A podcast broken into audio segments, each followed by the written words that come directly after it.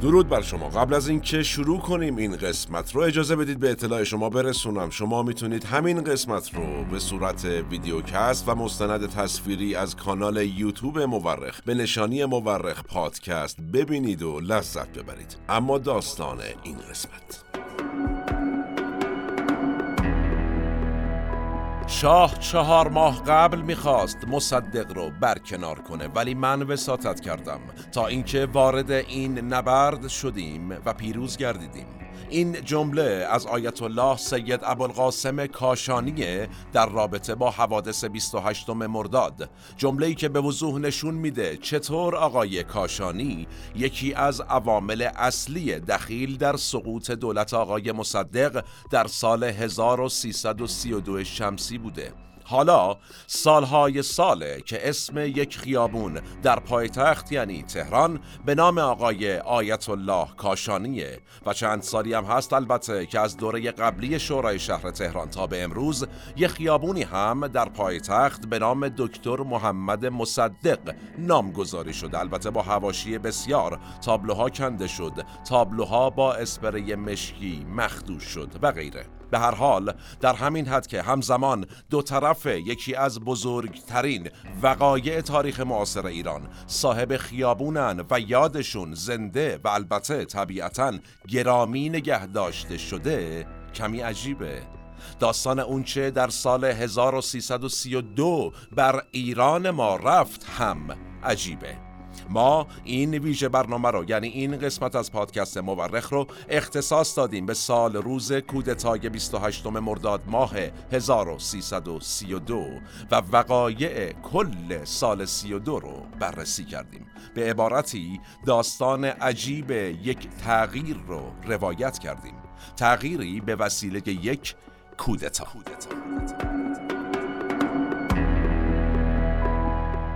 سلام، من احمد هاشمی هستم و این اپیزود 72 از پادکست مورخه که 28 مرداد ماه 1402 منتشر میشه.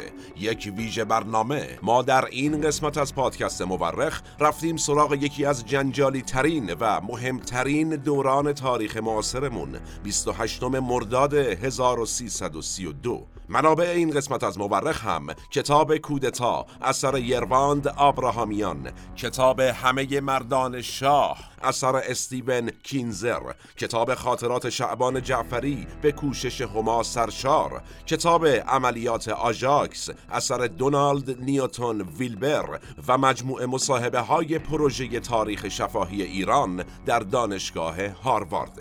به اعتقاد اغلب مورخین، تاریخ بیش از آن که علم باشد یک هنر است، هنر کنار هم گذاشتن شواهد. ما در پادکست مورخ هر بار یکی از پازل‌های تاریخ رو کنار هم می‌ذاریم. شما میتونید تمامی قسمت‌های مورخ رو از طریق کانال یوتیوب مورخ به نشانی مورخ پادکست به صورت مستند تصویری یا ویدیو پادکست ببینید و بشنوید و لذت ببرید. نظر فراموش نشه و نوش گوش هاتون.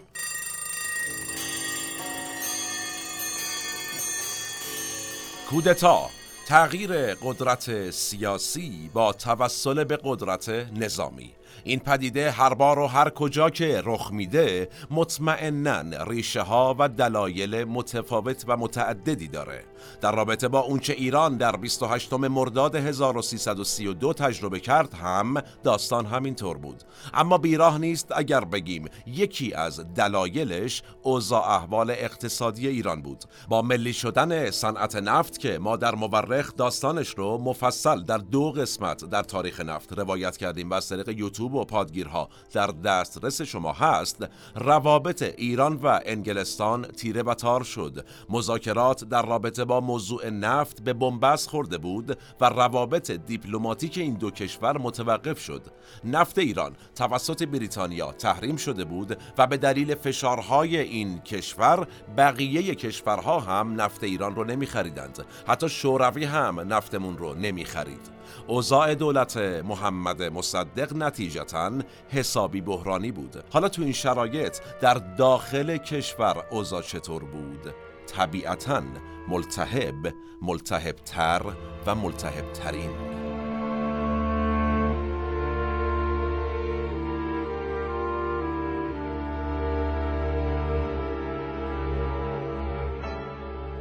خب ما داریم در رابطه با تابستان 1332 صحبت میکنیم، اما سرنخ التهابات داخلی مملکت رو باید در تابستان 1331 بریم پیدا کنیم. بعد از ملی شدن صنعت نفت، فضای بین مصدق و شاه خیلی قاراشمی شد. حالا مصدق به اولین هدفش رسیده بود، نفت ملی شده بود و میخواست بره سراغ هدف دومش. یعنی چی؟ یعنی کم کردن قدرت شاه در راستای اهداف مشروطیت.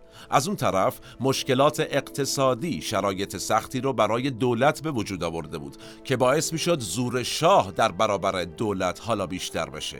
با شروع مجلس نصف نیمه 17 مصدق باز هم به نخست وزیری انتخاب شد.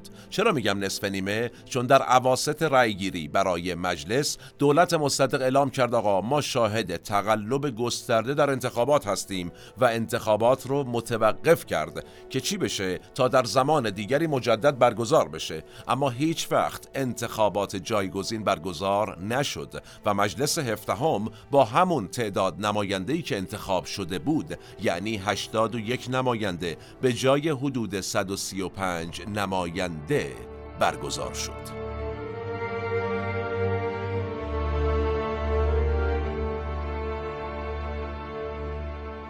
تو این ایام مصدق از شاه اختیار وزارت جنگ رو هم میخواست. میگفت آقا من باید مثل سایر وزارتخونه ها صاحب اختیار وزارت جنگ هم باشم.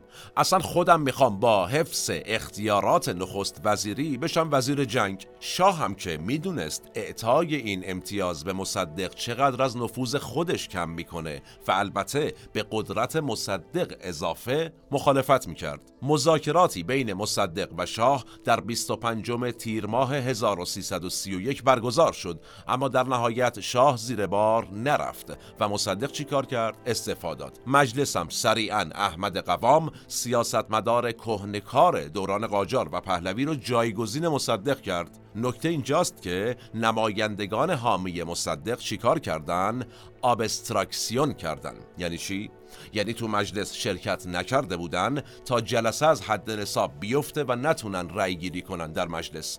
این آبستراکسیون کلا چیز باحالی هم هست، یعنی حتی شما میتونید اگه تو جمعی قرار بود تصمیم گیری بشه و شما و دوروریاتون موافق نبودید، مثلا شمال بریم جنوب، آبستراکسیون کنید، ترک کنید جمعو تا تصمیم گیری کلا بره رو هوا. خلاصه طرفداران مصدق در مجلس هفدهم همچین کاری کردن، اما مجلس برخلاف آیین نامه به رأی گیری ادامه داد، رکب زد و احمد قوام انتخاب شد به نخست وزیری و شاه هم سریعاً حکم نخست وزیری قوام رو امضا کرد. البته حکمی که 5 روز دوام داشت.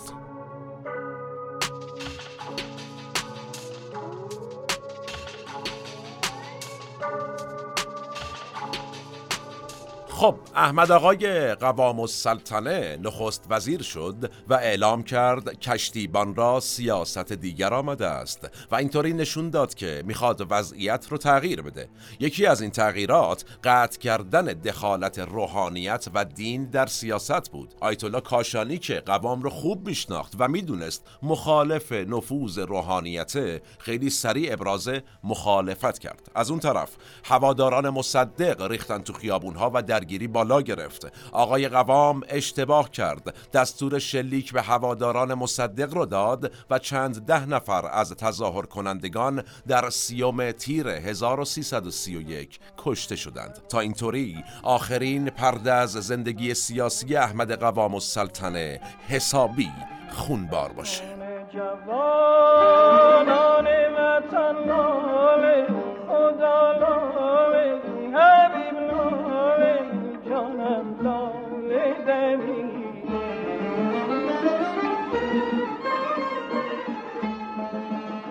خوبه که دلیل نامگذاری خیابون‌ها رو در شهرامون بدونیم. 30 تیر هم یک خیابون در شهر تهران بغل وزارت امور خارجه که توش هم البته شهرداری کلی دکه گذاشته، ساندویج و کافه و خدا تومان اجاره میگیره در واقع. بگذاریم روز 30 تیر میگن مصدق که داشته با شاه رایزنی میکرده برای رسیدن به توافق، وقتی بحث بینشون بالا میگیره یهو قش میکنه. آقای شاه فریاد زنان از اتاق میدوه بیرون و کمک کمک میخواد، میگه جون مادرتون بیاین، این الان اگه اینجا بمیره ما بیچاره ملت بابای ما رو در میارن میگن شما کشتین. بالا سر مصدقم وایساده بوده میگفته جون مادرت نمیر، فقط حالا این کارش میکنیم پاشو توئه.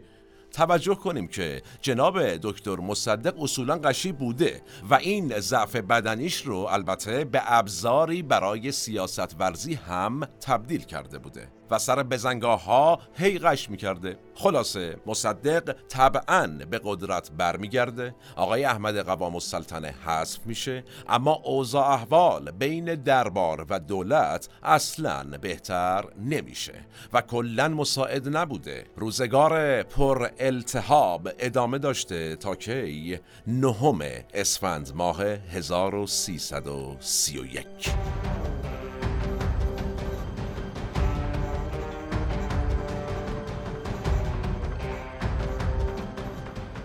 در رابطه با وقایع 9 اسفند دو روایت متفاوت وجود داره. اولی روایت طرفداران شاهه. چی میگن؟ میگن آقا شاه که مجبور شده بود بعد از 30 تیر وزارت جنگم بده به مصدق و احساس بدی داشت از این اتفاق و دیگه از جدل با مصدق یه جورایی خسته شده بود، کم آورده بود، تصمیم میگیره کشور رو ترک کنه. مصدق هم از این تصمیم شاه حمایت میکنه، میگه بله آقا بدم نیست، شما یه کمی فضای سیاسی ایران رو ترک کن، دور شو، ما راحت‌تر اوضاع احوال رو جمع می‌کنیم، شما تشریف بیارید. ولی طرفداران شاه و به خصوص سید ابوالقاسم کاشانی یا همون آیت الله کاشانی می‌ترسیدن که با خروج شاه مصدق اعلام جمهوری کنه و دست روحانیت از سیاست کوتاه بشه. خلاصه با تصمیم شاه مخالفت می‌کنه آیت الله کاشانی. در واقع آقای کاشانی که 7 ماه پیش گفته بود من در حمایت از مصدق کفن میپوشم، حالا کفن گذاشته بود کنار و جلوی مصدق ایستاده بود. ما در قسمت قبلی مورخ یعنی زندگی شعبان جعفری یا همون شعبون بیمخ گفتیم که این بنده خدا یعنی شعبون بیمخ به دستور کاشانی عده و دشو جمع میکنه و همراه برادر شاه حمید رضا پهلوی میرن دم در کاخ مرمر و اجازه خروج به شاه نمیدن. از همونجا هم یه راست میرن حمله میکنن به خونه مصدق.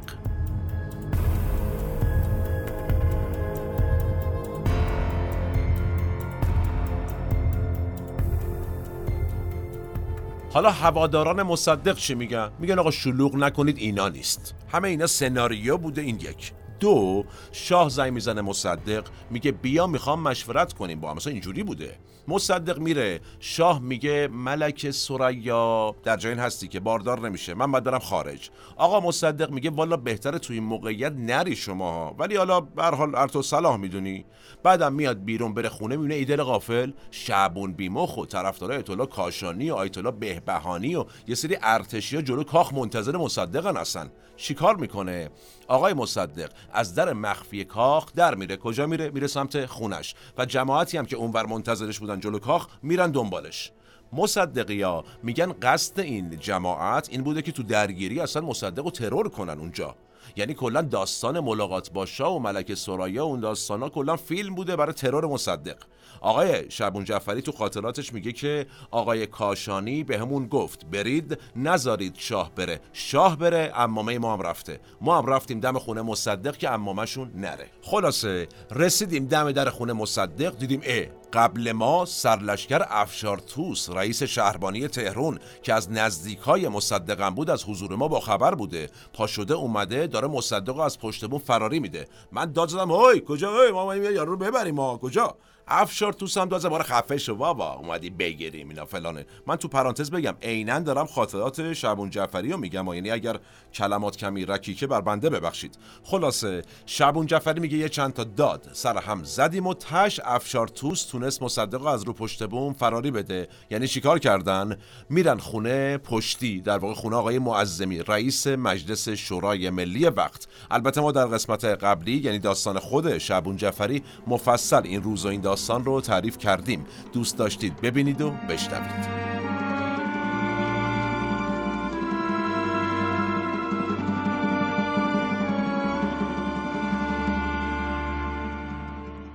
اینها اتفاقاتی بود که تا شروع سال 1332 شمسی افتاد. حالا رسیدیم به تابستان این سال، یعنی تابستان 32. البته اتفاقات دیگه‌ای هم طبعاً افتاده تا این لحظه، تا تابستان. مثلا سرلشکر افشارطوس که مصدق رو فراری داد به قتل رسیده. 31 فروردین 1332 افشارطوس گم میشه و 8 اردیبهشت جسد بیجونش پیدا میشه در حالی که خفش کرده بودند. مأموران شهربانی تو پیگیری هاشون به اسامی زیادی رسیدند، از جمله مظفر بقایی از بنیانگذاران جبهه ملی که حالا البته شده بود مخالف مصدق، گرچه هیچ کدوم از مظنونین محاکمه نشدند. وقت نشد یعنی اصلا. چرا؟ چون عمر دولت مصدق 28 مرداد ماه به پایان رسید و دولت بعدی هم طبیعتاً هیچ قصدی نداشت برای پیگیری پرونده قتل افشارطوس.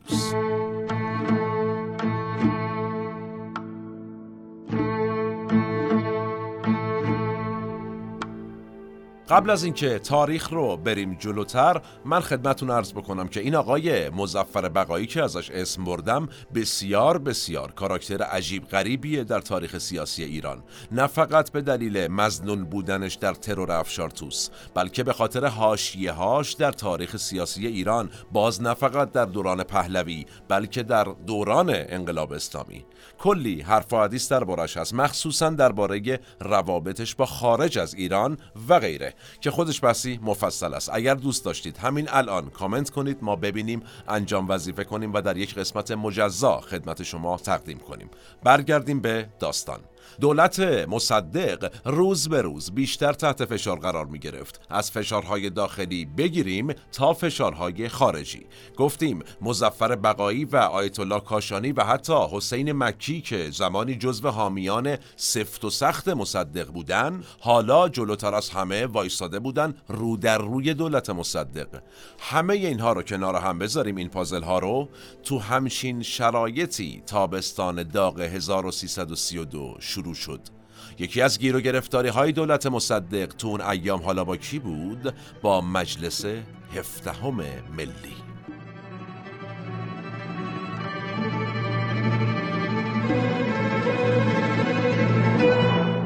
راجع به مجلس 17 گفتیم که دولت معتقد بود در انتخاباتش تقلب شده و اجازه نداد انتخابات کامل بشه و بدون حضور نماینده خیلی از حوزه ها رأی‌گیری به اتمام رسید و مجلس شروع شد. مصدق از همون اول کار دنبال چی بود؟ اینکه انتخابات و بعدش هم مجلس رو کلاً منحل کنه و دوباره انتخابات برگزار کنه. شاه هم ما مخالف بود. در ادامه داستان مجلس دیگه داشت کم کم بحرانی می شد. چرا؟ یعنی چی شده بود؟ یه بحثی در مجلس مطرح شده بود درباره اینکه آیا سلطنت محمد رضا شاه پهلوی سلطنت مشروطه هست یا ایشون داره خلاف قانون مشروطه عمل میکنه. این مطرح شده بود. آقای مظفر بقایی، همون که گفتیم خیلی حاشیه داشته، و نماینده های حامی شاه میگفتن بله آقا، منظور از سلطنت مشروطه چیزیه که ما در آلمان دیده بودیم. یعنی چی؟ یعنی شاه حکومت میکرد، نخست وزیر و مجلس هم بودن دیگه. طرفدارای مصدق اما میگفتن آقا چه حرفیه، منظور از سلطنت مشروطه چیزیه که ما در انگلیس داریم میبینیم، یعنی شاه سلطنت میکنه، حکومت نمیکنه، تو امور سیاسی دخالت نمیکنه.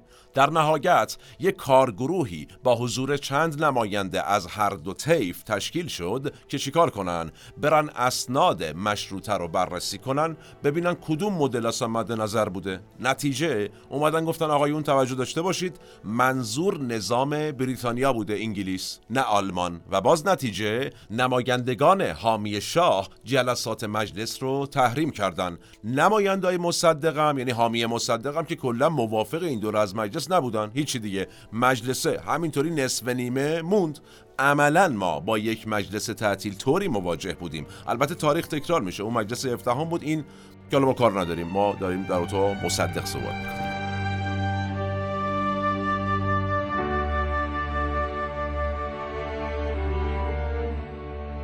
خلاصه با این توضیحات یک کشمکش طولانی بر سر مجلس ملی بین شاه و مصدق شکل گرفته بود. در تیر ماه 1332 مصدق تصمیم میگیره دست به کاری بزنه تا مشکل مجلس هفدهم رو برای همیشه به نفع خودش البته حل کنه. اقدامی که مصدق میخواست انجام بده و البته انجام داد چی بود؟ اینکه نماینده های حامیش در مجلس استعفا بدن که نتیجه چی بشه؟ مجلس کلن از حد نصاب بیفته و خود به خود منحل شه و این اتفاق هم افتاد. نماینده ها استعفا دادن و مجلس رفت که منحل بشه، اما شاه مخالف این اتفاق بود، خیلی هم مخالف بود. پس چیکار کردن؟ مصدق یک رفراندوم برگزار کرد و از مردم پرسید که آیا موافق انحلال مجلس هستید یا نه، اتفاقی که در قانون اساسی پیش بینی نشده بود. البته مردم هم اومدن پای صندوق رأی و به انحلال مجلس رأی دادن. حالا مصدق و شاه که از 9 اسفند سال قبلش دیگه کاری به کار هم نداشتن و عملاً قهر بودن و کلن هم همدیگر رو ندیده بودند، با انحلال مجلس هفدهم وارد فاز جدیدی از اختلافات شدند.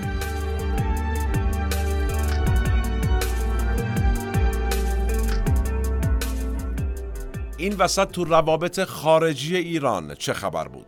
بریتانیا که از مدتها قبل، یعنی از سر داستان ملی شدن صنعت نفت، قصد داشت دولت مصدق رو کله‌پا کنه. آمریکا و دولت هری ترومن دموکرات، یعنی حالت اوباماتور امروزی، یعنی تاریخ نزدیکتر ما، خیلی موافق با این اتفاق نبودن. ولی خب از وقتی آیزنهاور جمهوری خواه، یعنی ترامپ تور، به جای ترومن رفت کاخ سفید، داستان عوض شد. دولت آمریکا تصمیم گرفته بود با بریتانیا همکاری کنه. حالا چرا موافقت آمریکایی ها لازم بود؟ چون روابط دیپلماتیک ایران و بریتانیا قطع شده بود دیگه و اتباع بریتانیایی هم ایران رو ترک کرده بودن. پس باید مأمور یک کشور دیگه پروژه سرنگونی دولت مصدق رو پیش می برد.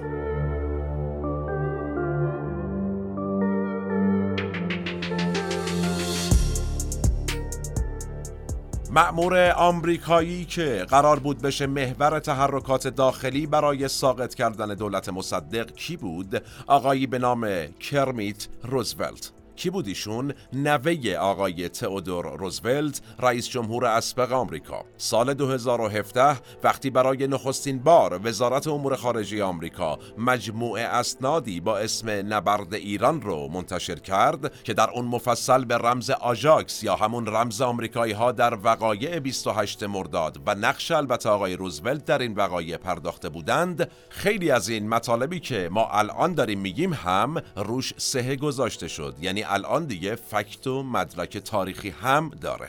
آقای کرمیت روزولت اون زمان رئیس شعبه خاورمیانه سازمان سیا بوده. آقای روزولت شروع میکنه به ارتباط گرفتن با مخالفان مصدق، افسران ارتش، اصحاب رسانه و برادران رشیدیان، سیف الله، قدرت الله و اسد الله رشیدیان. چرا این سه برادر؟ این سه تا با دولت انگلیس کار میکردن. حالا که انگلیس ها از ایران رفته بودند هم باز نقش یکی از رابط های بریتانیا در خاک ایران رو ایفا میکردن. پس مهرهای مهمی بودن. روزولت هسته صفر کودتا رو چیده بود و فقط تایید شاه مونده بود که این اتفاق بیفته. شاه هم ما زیر ضرباتی که از مصدق خورده بود دچار بحران تصمیم گیری شده بود و در واقع نمیدونست کودتا رو تایید کنه یا نه.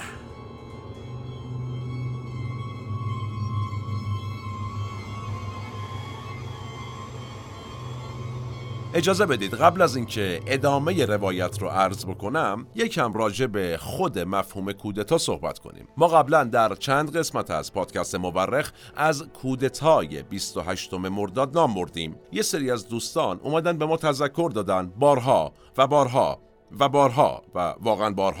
که آقا جان واقعه 28 مرداد کودتا نبود. چی میگی؟ نمیدونی بدون. اسم خودتم گذاشتی مورخ. بنده از اینجا بلند شدم رفتم تو اتاق تیم تحقیق و پژوهش. با آقای حامد سیاسی راد سرپرست این تیم نشستم صحبت کردم. گفتم چی میگی؟ اینا میگن 28 مرداد اینه اون نیست. خانم نازیلا مرادی مدیر تولید مورخ هم بود، یعنی نشون به اون نشون یا نشون به این نشون، یعنی به هر حال ایشون هم بودن. گفتم آقا داستان چیه؟ یه سری از مخاطب شعبان گفتن اینجوریه، گفتن قیام و رستاخیز ملی بوده یا اقدام طبیعی یک نیروی بالادست برای اخراج یک نیروی پایین دست بوده، یعنی شاه نخست وزیرشو می‌خواست بندازه بیرون یا مردم می‌خواستن نخست وزیر رو بندازن بیرون، مثل روایتی که پرویز ثابتی تو کتابش از 28 مرداد داره. آقای سیاسی راد یه نگاه عاقلانه در صفی همچین به ما کرد و گفت آقا جان، تعریف کودتا چیه؟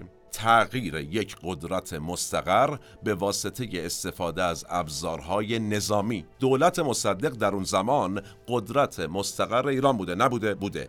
و مخالفان داخلی و خارجیش برای تغییر این قدرت از چی استفاده کردن؟ از ابزار نظامی استفاده کردن. تمام.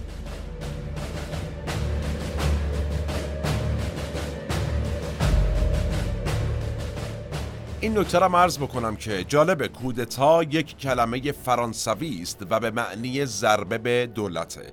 یه سری از دوستان دیگه هم به بنده تذکر داده بودند که آقا جان، کودتا عملی است از پایین به بالا، یعنی یک نیروی پایین دست با ابزار نظامی یک نیروی بالا دست رو ساقط میکنه. برعکسش کودتا نیست. برعکسش مثلا مثل رئیس شرکتی میمونه که میخواد کارمند از شرکت بندازه بیرون، یعنی شاه میخواد مصدق رو بندازه بیرون به عنوان مثال، کارمند نمیره، پس رئیس زنگ میزنه حراست، همون ارتش، بیاین فلانی رو کتپسته بندازیم بیرون. اما تاریخ چی میگه؟ بذارید با فکت تاریخی صحبت کنیم. تاریخ نشون داده که این نگاه درستی به پدیده کودتا نیست. ما در همین پادکست مورخ از نمونه‌هایی گفتیم قبلا که فرایند کودتا از بالا به پایین رخ داده. مثالش چیه؟ مثلا ما گفتیم تو یه سری از کشورها خونتای نظامی یا همون گروه‌های نظامی میان قدرت رو در دست میگیرن دیگه، از بین خودشون یه نظامی رو میکنن رئیس دولت. در واقع اون گروه نظامی فرادست دولت نظامی قرار میگیره. اما وقتی میخوان دولت رو تغییر بدن، همونا با کودتا این کار رو انجام میدن معمولاً. یا در قسمت ناپل آن بناپارت از لویی بناپارت گفتیم، کسی که اولین رئیس جمهور در جمهوری دوم فرانسه بود. یعنی چی؟ بالاترین مقام حکومت بود. خود ایشون، خود لویی بناپارت، علیه دولت خودش کودتا میکنه، سایر ارکان حکومتش رو خودش حذف میکنه تا خودش تبدیل بشه به امپراتور. در واقع با این مثال‌های واقعی تاریخی در رابطه با تعریف مشخص کودتا میشه گفت اصولاً مخالفان مصدق چون برای کلمه کودتا بار ارزشی منفی قائلن، دوست ندارن به 28 مرداد بگن کودتا. ولی ما صادقانه در مورخ کاری به ارزش گذاری نداریم. اینکه آیا کودتا همیشه منفیه یا نه بحث ما نیست. ما فقط تاریخ رو اینجا داریم روایت می‌کنیم و بر اساس علم تاریخ اونچه در 28 مرداد 1332 در ایران رخ داد از نظر فرم یک کودتا بود. این که با چه هدفی و به دستور کی و با کمک کی و به چه شکلی انجام شد بحث دیگری است، در ادامه مفصل خواهیم گفت. اما کودتا بود، بله بود. نتیجه این کودتا مثبت بود یا منفی در بحث ما نیست.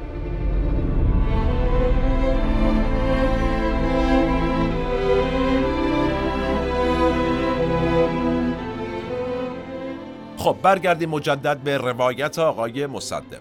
گفتیم که روزولت اومده بود ایران کودتا کنه، ولی شاه دلش رضا نبود به کودتا. نتیجه، اشرف خواهر دوقلوی محمد رضا شاه پهلوی که به تصمیم مصدق در اروپا در تبعید بود، به طور مخفیانه وارد ایران شد تا برادرش رو، یعنی شاه رو، قانع کنه و بهش دل و جرأت بده. کلونل روزولت حلقه صفر کودتا رو شکل داده بود. $1,000,000 هم از آمریکا با خودش آورده بود برای پیشبرد نقشه. ایشون بین اعضای اصلی کودتا پول پخش میکرد تا یه جورایی کم کم آدم بخرن و اینطوری مرتب جلسات کودتا به شکل مخفیانه برگزار میشد و رشد میکرد. افسران عالی رتبه ارتش، برادران رشیدی و خود کلونل روزولت در این جلسات شرکت میکردند. اما در بین این حلقه صفر کودتا یک نفر دیگه هم حضور داشت که با بقیه فرق داشت.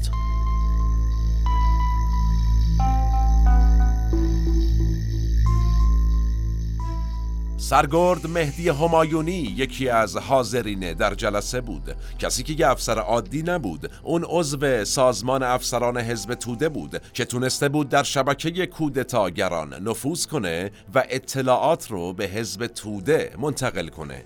کودتایی که باید مخفی میموند عملاً لو رفته بود. روزنامه‌های حزب توده مدام از خطر کودتا مینوشتند و سیاسیون مدام پیش مصدق میرفتند و بهش هشدار میدادند.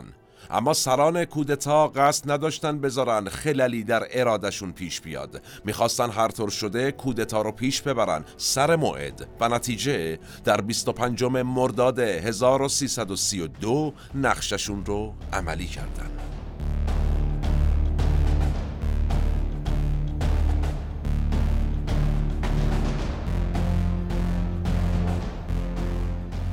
قرار بر این بود که شاه دستور عزل مصدق رو بده و بعد نیروهای نظامی وارد بشن و مصدق و حامیانش رو سرکوب کنن.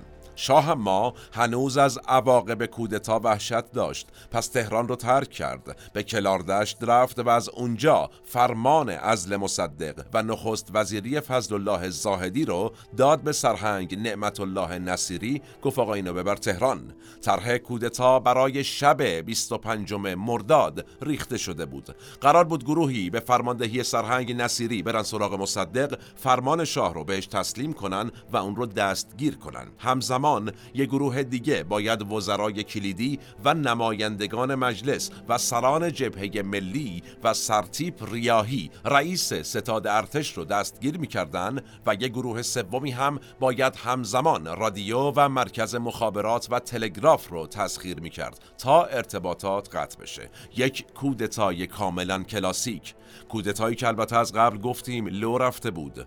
مهدی همایونی و سایر ارتشی‌های حامی مصدق نخست وزیر رو در جریان وقایع قرار داده بودند. مصدق به سرتیپ ریاحی دستور داد پاشو برو ستاد ارتش و آماده باش بمون، نیروهای محافظ دم خونه منم افسایش بدین. و اینطوری وقتی سرهنگ نصیری به منزل مصدق رسید دید جاتره و اتفاقا خیلی بچه ها هستن. نتیجه نصیری و تیمش بازداشت شدن.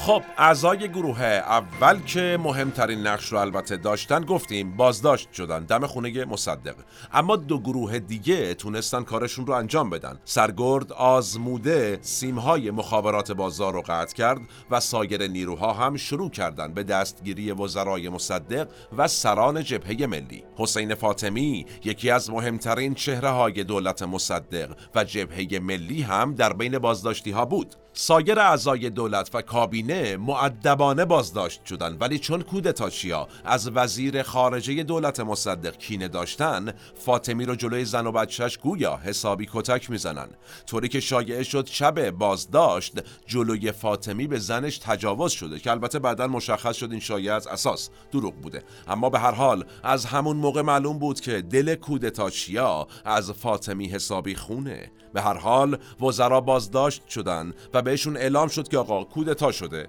بعد خبر رسید که سرهنگ نصیری بابا خودش بازداشت شده، چی میگی؟ و کودتا هم شکست خورد و نتیجه به وزرا میگن آقا خیلی شرمنده، ما یه اشتباهی پیش اومده، بفهم خواهش میکنم، خیلی خوشحال شدیم با شما صحبت کردیم.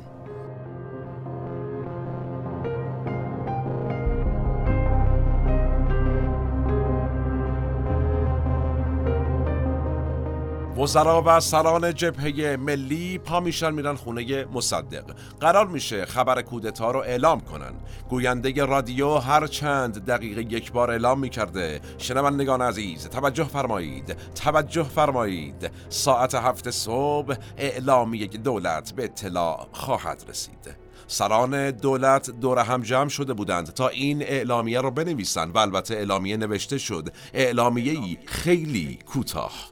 کودتا شکست خورد.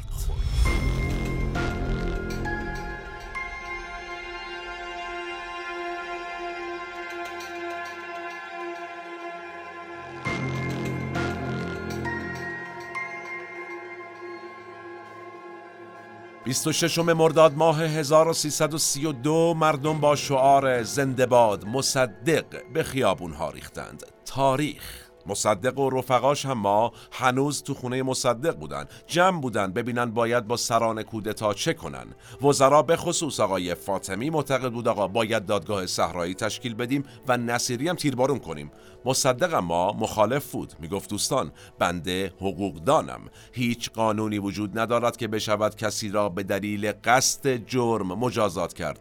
جرمی صورت نگرفته، فقط هدفشون بوده، قصدشون بوده. من حتی نمیتونم زندانیشون کنم، بعد شما میگید بکشیم اینا رو. خلاصه بحث بالا میگیره. آقای حسین فاطمی روزنامه باختر امروز رو داشته اون زمان. تیتری که داده بوده روزنامش بزنه برای فردا چی بوده؟ اعدام کودتاچیان.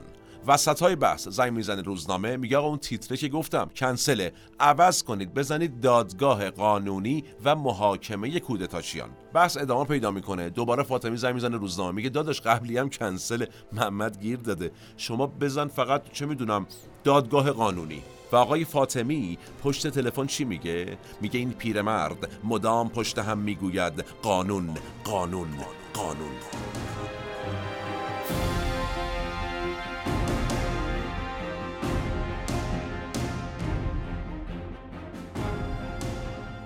شاه فرار کرد. کجا؟ بغداد. نیروی هوایی زنگ میزنه مصدق، میگه آقا ما میتونیم هواپیمای شاه رو نگه داریم، بازداشتش کنیم. مصدق اما اجازه نمیده، میگه بذارید بره و بعد خبر فرار شاه رو علنی میکنه. باز هم مردم میریزن تو خیابونا و به نفع مصدق و علیه شاه شعار میدن و مجسمه شاه و پدرش رو حتی میشکنن.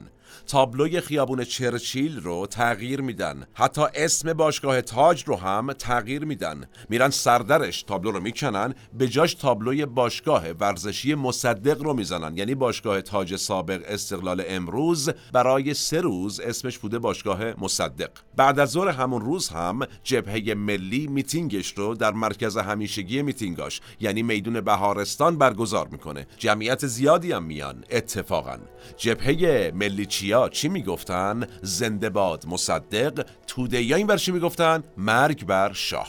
اینا میگفتن، اینا هم اینا میگفتن. تاریخ تکرار میشه. سخنرانها از قصدشون برای سلطنت شاه و نه حکومتش و تاکید بر قانون مشروطه میگفتن و از دست داشتن اجانب در کودتا صحبت میکردن و به فرار شاه هم طعنه میزدند. مردم هم از اون بر تشویق میکردن. اما میتینگ جبهه ملی یک سخنران برنامه ریزی نشده داشت.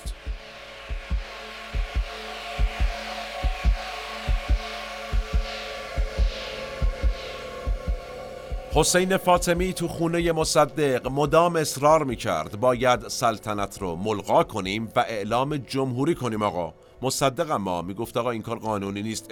بر مبنای چه قانونی این کار رو بکنیم؟ آقای حسین فاطمی که الان صاحب خیابونه در تهران میگفت بر مبنای قانون من. آقای مصدق هم میگفت قانون تو چیه؟ چی میگی قانون من چی میگه؟ قانون کشوره، هیچ کس از قانون بالاتر نیست. آقای فاطمی هم در جواب میگفته قانون انقلاب. به هر حال مصدق زیر بار نرفت و توصیه کرد فاطمی در میتینگ صحبت نکنه آقا. آقای فاطمی اما خودش میپره پشت تریبون و شروع میکنه به سخنرانی بدون برنامه ریزی. چی میگه؟ آی هموطن، فرزند آن پدری که قرارداد 1933 را 60 سال تمدید کرد میخواست نهضت ملی شما را از بین ببرد. پدرش 20 سال عامل کمپانی نفت جنوب بود و 40 سال دیگر را برای پسرش گذاشت. هموطن، خائن همیشه خائف است. وقتی رادیو اعلام کرد کودتای اجنبی نقش بر آب شد، راه اولین سفارت خارجی که بلد بود را در پیش گرفت. شکر خدای را که آخرین پایگاه استکبار انگلستان یعنی دربار پهلوی آنچنان منهدم شد که جز اراده شما اراده دیگری نمیتوانست بدون اینکه خونی از دماغ کسی بریزد این کانون فساد را منهدم کند. خدای ایران بزرگ است. و تاریخ چی میگه؟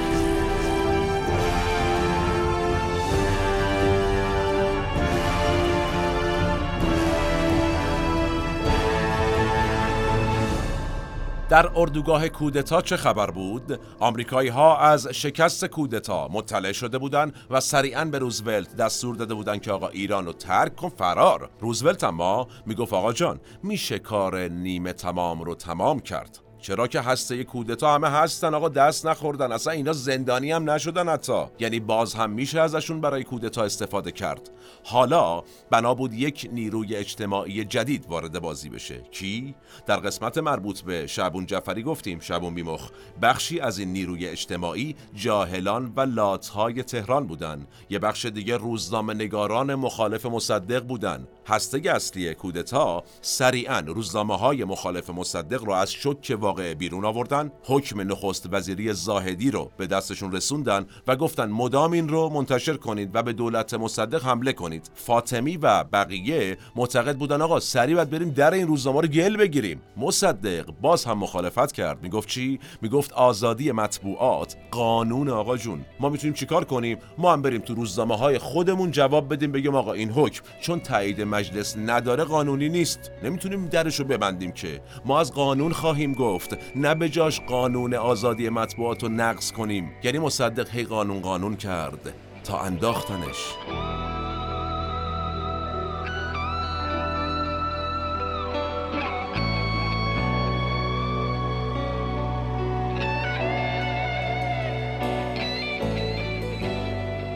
حالا روزنامه ها یک کار دیگه هم کردن، نوشتن مدام از خطر کمونیسم به دلیل نزدیکی مصدق و حزب توده. روزنامه ها قصد داشتند جامعه مذهبی ایران رو بترسونن، یعنی میخواستن بخشی از پایگاه اجتماعی مصدق در حادثه 30 تیر ماه 1331 رو این بار علیه مصدق بسیج کنن. مذهبی ها و لاتهای تهران در واقعه 30 تیر حامی مصدق بودن، حالا قرار بود بشن علیه مصدق. روزنامه ها چی میگفتن؟ میگفتن اگر جمهوری بشود مملکت کمونیست میشود و باید مردم بیایند پای کار مخالفت با مصدق. در طرف خارجی کودتا چه خبر بود؟ هندرسون، سفیر وقت آمریکا در ایران که برای عشق و حال رفته بود لبنان تعطیلات تور، با شکست کودتای 25 مرداد گله برگشت ایران. عصر 27 مرداد ماه 1332 آقای مصدق و آقای هندرسون با هم ملاقات میکنن و سفیر از نخست وزیر بابت احتمال قدرت گرفتن توده‌ای ها و کمونیست ها گلایه میکنه. میگه آقا جان روز 25 مرداد ریختن جلو سفارت شعار دادن، راننده سفارت ما را چاقو زدن، این چه وضعیه؟ اگر نتونی نظم رو برقرار کنی من از تمام اتباع آمریکا خواهم خواست که ایران رو ترک کنن. مصدق هم سری جلوی هندرسون تلفن رو برمی‌داره، زنگ می‌زنه شهربانی، میگه آقا نظم چی شده؟ چه خبره؟ سری برقرار کنید. میگن آقا چیکار کنیم؟ میگه توده‌ای ها، خط سومیا، جبهه ملیچیا، همه رو بگید برن خونه. چه خبره انقدر شلوغ کردن اینو با چاقو زدن؟ ناراحت های هندرسون. آقای هندرسون در تاریخ می‌نویسه این بزرگترین اشتباه پیرمرد بود.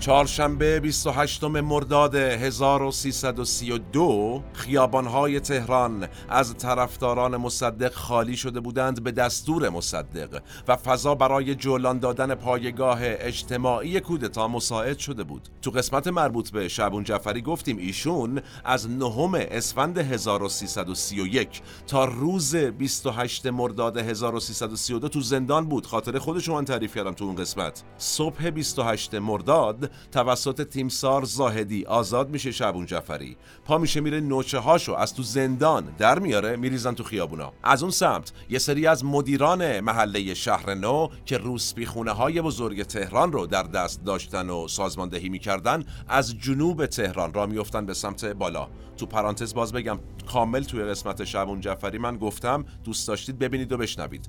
محمود مسکر با ملکه اعتزادی و رقیه آزادپور از سمت میدون قزوین، طیب و طاهر حاج رضایی از سمت مولوی، حسین رمزونیخی از سمت باغ فردوس، همه اینها میان اضافه میشن به شعبان بیمخ و کجا میرن؟ به سمت میدون بهارستان، جایی که اون زمان مرکز روشنفکری بود و عموم کتاب فروشی ها و دفاتر روزنامه ها هم اونجا بود. حالا سردمدار تمام این نیروها کیا بودن؟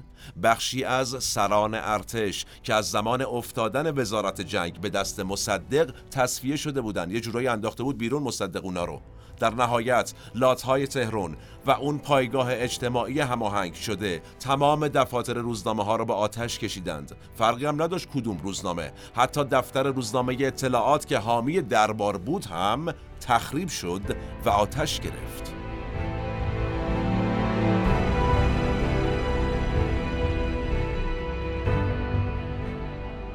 همزمان یه سری از نماینده‌های مجلس عضو جبهه ملی تو خونه مصدق جمع شده بودند تا راجع به تشکیل شورای سلطنت و برگزاری انتخابات صحبت کنن که خبر رسید که آقا چه نشستی شهر رو حواس بود انتخابات چی میگه. مصدق سریع دست به اقدام عجیب میزنه. سرتیپ محمد دفتری نوه برادر خودش رو به ریاست شهربانی تهران منصوب میکنه. همه میدونستن این سرتیپ دفتری کلن روابط عمیقی با دربار داره. جالبه دیروز بحث این بوده که این سرتیپ دفتری هم باید به دلیل دست داشتن در کودتا بازداشت بشه. امروز طرف شده رئیس شهربانی به دستور کی؟ آقای مصدق. در واقع شاید مصدق امید داشت نسبت فامیلی بتونه نجاتش بده، اما اینطور نشد. شهربانی آقای دفتری هیچ عملی در برابر نیروهای اجتماعی کودتا نکرد. خیابون‌هایی که سه روز پیش 27 مرداد شعار زنده باد مصدق مرگ بر شاه می‌دادن، امروز داشتن شعار مرگ بر مصدق و زنده باد شاه می‌دادن. تاریخ و تاریخ.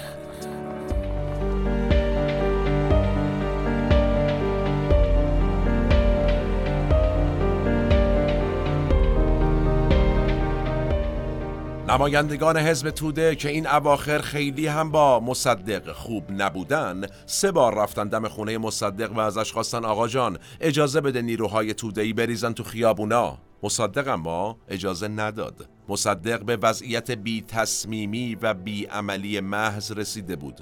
گفته میشه حسین فاطمی با عصبانیت خونه مصدق رو ترک میکنه، در حالی که زیر لب زمزمه میکرده این پیرمرد همه ما را به کشتن میدهد. در عمل هم این اتفاق افتاد.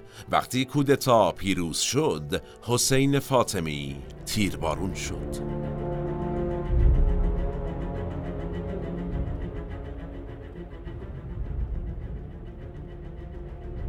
اما دقیقاً چه زمانی مصدق فهمید که همه چیز واقعاً تموم شده؟ وقتی ساختمون رادیو توسط عوامل کودتا فتح شد. با تصرف رادیو دیگه کار تموم شده بود. دولت مصدق سقوط کرده بود و حالا وقت تصرف خونه مصدق بود. خونه مصدق با 3 تانک محافظت میشد، اما متاسفانه نظامیان کودتا 35 تانک داشتن. درگیری شدیدی اطراف خونه مصدق شکل میگیره و در نهایت اعلام میشه خونه دکتر مصدق بی‌دفاعه و از تو خونه دستور داده شد تا تانک های محافظ کنار برن. لاتولوت های تهران به خونه حمله کردند و خونه را غارت کردند، در حالی که مصدق و دور و بریاش با نردبون و از روی دیوار فرار کردند.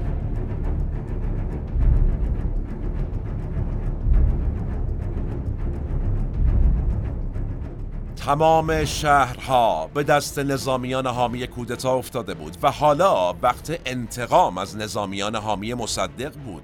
در برخی از شهرهای ایران این انتقام خیلی خونین بود. برای مثال در کرمان سرهنگ محمود سخایی، برادر منوچهر سخایی، خواننده مشهور اون دوران، رئیس شهربانی بود. کودتاشیا اون رو از پنجره شهربانی انداختن پایین، بعد جسدش رو با طناب پشت جیپ شهربانی بستن و تو کل شهر گردوندن و در نهایت در میدون اصلی شهر از تیر آویزون کردن. مرا ببود برای آخرین بار. کودتای دوم به راحتی پیروز شد. در واقع کودتایی که با آمادگی دولت 3 روز پیش در 25 مرداد شکست خورده بود، در 28 مرداد به دلیل بیعملی محض دولت در حالی پیروز شد که بعدها کلونل روزولت افشا کرد از نزدیک به 800-900 هزار دلاری که از سازمان امنیت آمریکا برای کودتا در ایران بهش سپرده شده بود، فقط 10 هزار دلار خرج کرده بود. شاید اگر رفتار مصدق و شاه طور دیگری بود، اگر کار به کودتا نمی کشید، اگر مصدق در برابر کودتا منفعل نبود و کلی اگرهای دیگه، ما الان در ایرانی دیگر زندگی می کردیم. خوبتر یا بدتر؟ پاسخ دادن بهش سخته. قضاوتش با شما. برای ما بنویسید همین الان در کامنت.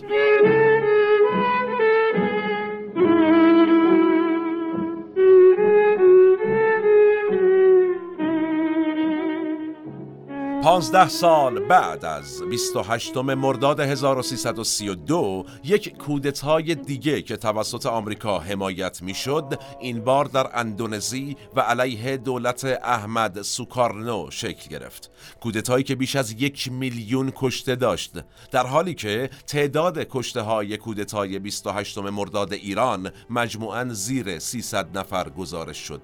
نتیجه به نظر میرسه جامعه ما خیلی خشونت رو دوست نداره و چه حیف که در جای جای تاریخ ایران و تا به امروز این جامعه صلح طلب مدام به سمت خشونت هل داده شده. محمد مصدق در خونه خودش در احمد آباد به حصر خونگی فرستاده شد و همونجا جان سپرد و دفن شد. کسی که روزگاری یکی از محبوب ترین سیاستمداران تمام تاریخ ایران بود و پشتوانه مردمی بی‌نظیری داشت، سالهای آخر عمرش رو در تنهایی محض گذروند. چند سال بعد البته باز هم خیابون‌های ایران شاهد بالا رفتن عکس‌های مصدق بودند و شنیدن صدای مرگ بر شاه و درود بر مصدق در آستانه انقلاب بهمن 1357. اما کمی بعد از انقلاب معلوم شد حکومت جدید، همونطور که دشمن محمد رضا شاه پهلویه، چندان روی خوشی هم به خاطره مصدق و کسانی که خودشون رو پیرو مصدق میدونستند و میدونند هم نشون نمیده.